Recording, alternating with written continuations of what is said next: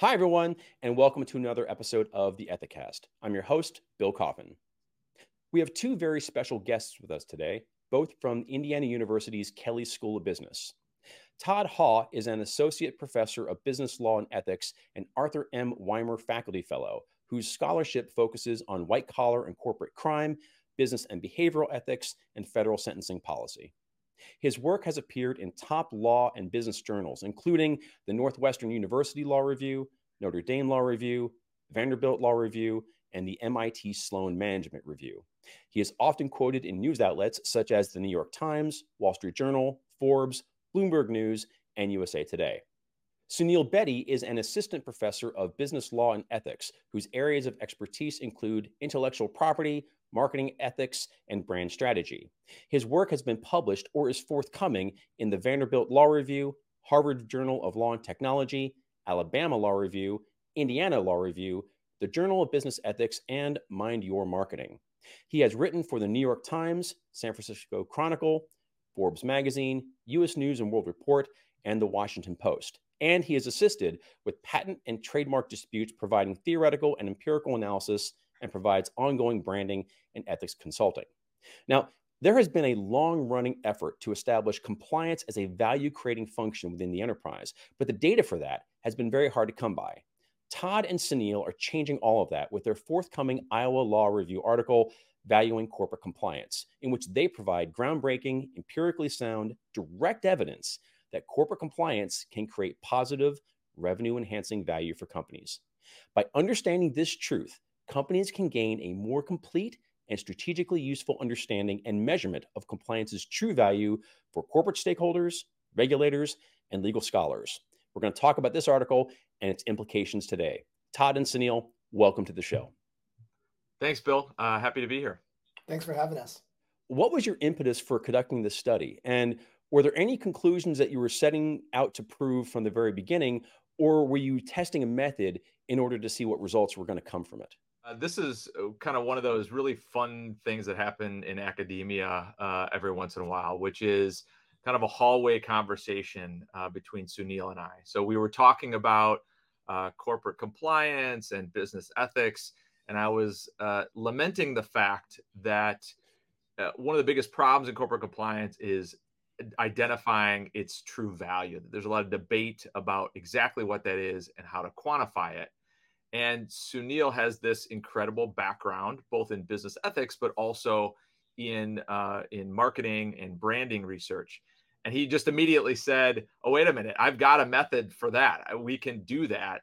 And we started talking uh, about that method, and that sort of launched the whole project. So it was just a, a one of these you know moments where uh, two ideas came together and and launched uh, launched an idea for those audience members who are not familiar with choice-based conjoint analysis, can you describe what that is and why is it so important to the study that you've authored? Sure, Bill. So, choice-based conjoint analysis comes from the marketing realm, particularly branding literature. And what it tries to do is figure out what are consumer preferences about a given product or service. And so the way you do that is you give um, consumers hypothetical products and you ask them to choose which one they prefer the most. And each of these products vary on, on different characteristics. So you might have a cell phone that has a really nice camera or a bad camera, or is blue or is white, uh, has this much storage, uh, has this kind of GPS navigation, whatever it may be. Through sort of an empirical method of, of choice based conjoint and surveying a lot of people, we actually can distill which preferences or which things that that uh, customers care about, which things they care about more or less for a given product. And so it's really relevant for us because what we sort of internalized was compliance can be viewed as a type of characteristic of a product. Now, it's not about the product itself, but it's about the company that's producing the product. So the question was do consumers care about buying from a company that actually has a robust compliance program? And choice based conjoint can help us answer that question. Your study makes a pretty compelling link on that regard between organizations that have a strong compliance program and a, I guess a greater consumer willingness to engage with that organization in the marketplace. There's a great quote: uh, "Compliance is worth more than a pretty phone." Right. So I guess my question is is this a function of the consumers are noticing the compliance function itself within an organization? Or is this part of a broader correlation between companies that tend to value compliance also tend to value things that are more directly customer facing and might also impact a customer's decision to do business? So the answer to your question is yes, if I may, right? And so the idea is both those things are happening. One is what we focus on in the paper. So what we focus on in the paper is sort of the former of what you said, which is if someone's buying a product and they don't really know much about the company, but they do know that the company engages in robust compliance, are they willing to pay more for that product? Do they want that product more in comparison to the same product where a company isn't engaging in compliance? And we answer yes. Now, that's not to say that companies also don't have sort of brand equity. We didn't really study that particular aspect uh, in our study, but it's very possible that consumers start internalizing the fact that certain companies care more about consumers, care more about employees. And that sort of internalization allows them uh, uh, to express their preferences by buying from that company. So, certainly is a possibility that's going on in the marketplace. Our studies focused on the former, though. There's a fair bit of commentary around how Gen Z is driving values based consumer decisions, mainly how Gen Z consumers aren't really that fond of doing business with companies that they feel don't align with their own personal values. So I'm wondering, do you see any kind of generational difference amongst consumers in the data from your study? Or do you see that there is a potential for development in your findings over time uh, as Gen Z itself gains more earning power in the marketplace? Yeah, I think there's a mm-hmm. lot of um, aspects of the study we could take further. So one might be sussing out some of those generational differences. Others uh, might be adding in different elements of, of compliance programs. So we, we only focus on uh, kind of three different ones uh, because we just have only so much space in the particular study. Uh, we want to think about maybe field studies down the road. So there's a lot of places to take this. Um, uh, but we did have some I think, Suneal, correct me if I'm wrong, but we did have some indications from um, comments that participants made that gives a little bit more insight uh, as to what they were thinking, uh, generational or otherwise. Yeah, that's exactly right. So, you know, in our paper, we don't really go into any generational differences. Um, you know, I looked back at the at our data, and we saw some differences um, by generation, not necessarily statistically significant differences. But that's not to say that those don't exist. Sort of just in the sample we recruited, we didn't see that. We did see some other sort of interesting differences. We saw some gender differences. Um, we also saw some education differences. And so the idea here is that you know various customers are going to care more or less about compliance. And mm-hmm. part of the process, and this is what we're hoping to do, is encouraging sort of managers, uh, marketing, marketing managers, whatever it may be at the company, to start segmenting the market and start understanding how consumers and in what way consumers care about compliance. What are some proof points from all this that you think are worthy of further exploration, whether it's you or the discipline at large? Yeah, well, I just want to talk about the you know what we found and sort of the importance of that, and, and then maybe we can think about uh, what where we would look in the future. I mean, sort of sort of three big kind of takeaways uh, from the paper. Uh, so one is that consumers are willing to pay a premium uh, for products that come from companies that have a, a robust or well-established compliance program. Uh, so we could identify uh, that would consumers will pay more essentially for for a product that comes from a company that is that has a robust compliance program. That's a really big finding. So uh, the reason that's so important is because primarily up until now, compliance has really been talked about or thought about as sort of this um, uh, liability avoidance mechanism. That's that's how it's talked about the most. And so, you know, if, if that's the case, what managers have to do then is think about, okay, great, how much do I want to invest essentially in order to avoid this potential liability uh, down the road? Uh, that isn't the most inspiring way to build a compliance program because uh, first of all, it's always looking kind of externally, and it's trying to get or judge uh, the the prospects of something that are very hard to determine. Essentially, is a regulator or a prosecutor or a civil litigant down the road going to sue you for for something that your employees did? That's really difficult. So what companies, uh, what the compliance community has really done in in reaction to that is try to think about okay, well, what's the business case for compliance? So how do we think about uh, corporate compliance in a way that makes the you know the business case? And what folks have tended to do is say, well, compliance leads to a bunch of positives in the marketplace, but there hasn't always been great empirical um, uh, validation of that point. Uh, and so, what our study set out to do is, is see if we could look for a better way to determine is there actually a revenue positive way to look at corporate compliance. And so that's the first main takeaway is that consumers are going to pay more. So that means you're going to get a revenue benefit. And we think that's really, really important because no matter what you say about uh, business, uh, listen, and the bottom line is that managers care about revenue. That's going to be their first touchstone. So, yes, they want to avoid liability and cut costs, but if you can demonstrate that your uh, department, your business department, is going to be revenue positive and it's going to contribute directly to the bottom line, that is a huge thing for a manager. And that is a way to get support for any project within a company, whether it's compliance or anything else. Okay, so that's the first thing.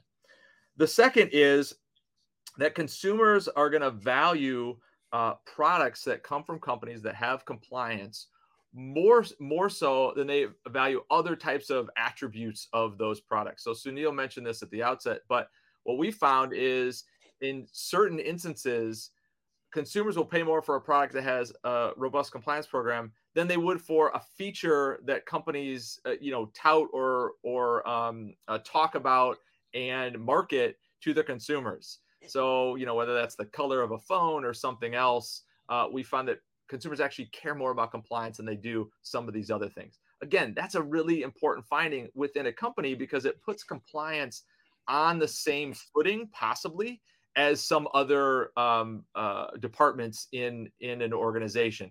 Maybe say branding or ops or something like that right? It gives it it raises the status of compliance because now compliance can say hey wait a minute. We're just as important as branding because we what we do actually drives consumer value uh, as well and will drive revenue. And then the third thing and we found this was really interesting. I think we weren't necessarily expecting this but we also found that if you link a compliance program, a type of compliance program, more directly to the product itself. Like there's a natural connection there. Uh, consumers will pay more for that product. So, for example, mm-hmm. if you're selling a, a cell phone and you can market a consumer privacy program, a compliance program to that uh, consumer, uh, they will pay more for for that cell phone. And so we saw this direct link. Uh, another example when we were looking at a manufactured product, if we looked at um, employee safety, uh, health and safety, uh, which mm-hmm. is more you know something you would uh, link to um, manufacturing, we saw that there was a, a price increase. So by linking those two more directly, we see that also uh, companies can get a price premium for the product. So those are kind of our three main takeaways. Uh, mm-hmm. And I think that's our launching point for future work uh, in, in, in this uh, area. It would be really cool to see, you know, business scholars, more traditional marketing management scholars, come into this debate and start saying, okay, th- how are we actually going to go about, you know, effectively communicating these things? You know, that's sort of not necessarily a legal question. You know, we are the, as the legal academics push this so far, and be nice if sort of, you know, more traditional business oriented scholars took sort of the next the next stage. As educators, uh, you know, you are both in a privileged position to kind of see tomorrow's business leaders as they're taking shape, uh, as they're getting ready to start their own careers. From the perspective of uh, career development in ethics and compliance, what would you say are some of the implications of your paper in terms of how professionals can think of ethics and compliance as a profession to join, uh, or current professionals in terms of how they value uh, their own role and responsibilities within an organization? So I teach primarily MBA students uh, these days, and I see increasingly students are interested in making a positive impact in the world. They want to work for companies that are ethical. They want to work for companies that comply uh, with the law, uh, but they also have uh, at least at the Kelley School, they have incredible uh, skills in the in the you know finance, accounting, uh, data, quantitative realms. So one thing that this uh, paper I think does is allows us to sort of join those two, right? So you can you can think about you know I want to be a manager in a company and use these skills uh, that are going to help the company's bottom line while also doing good.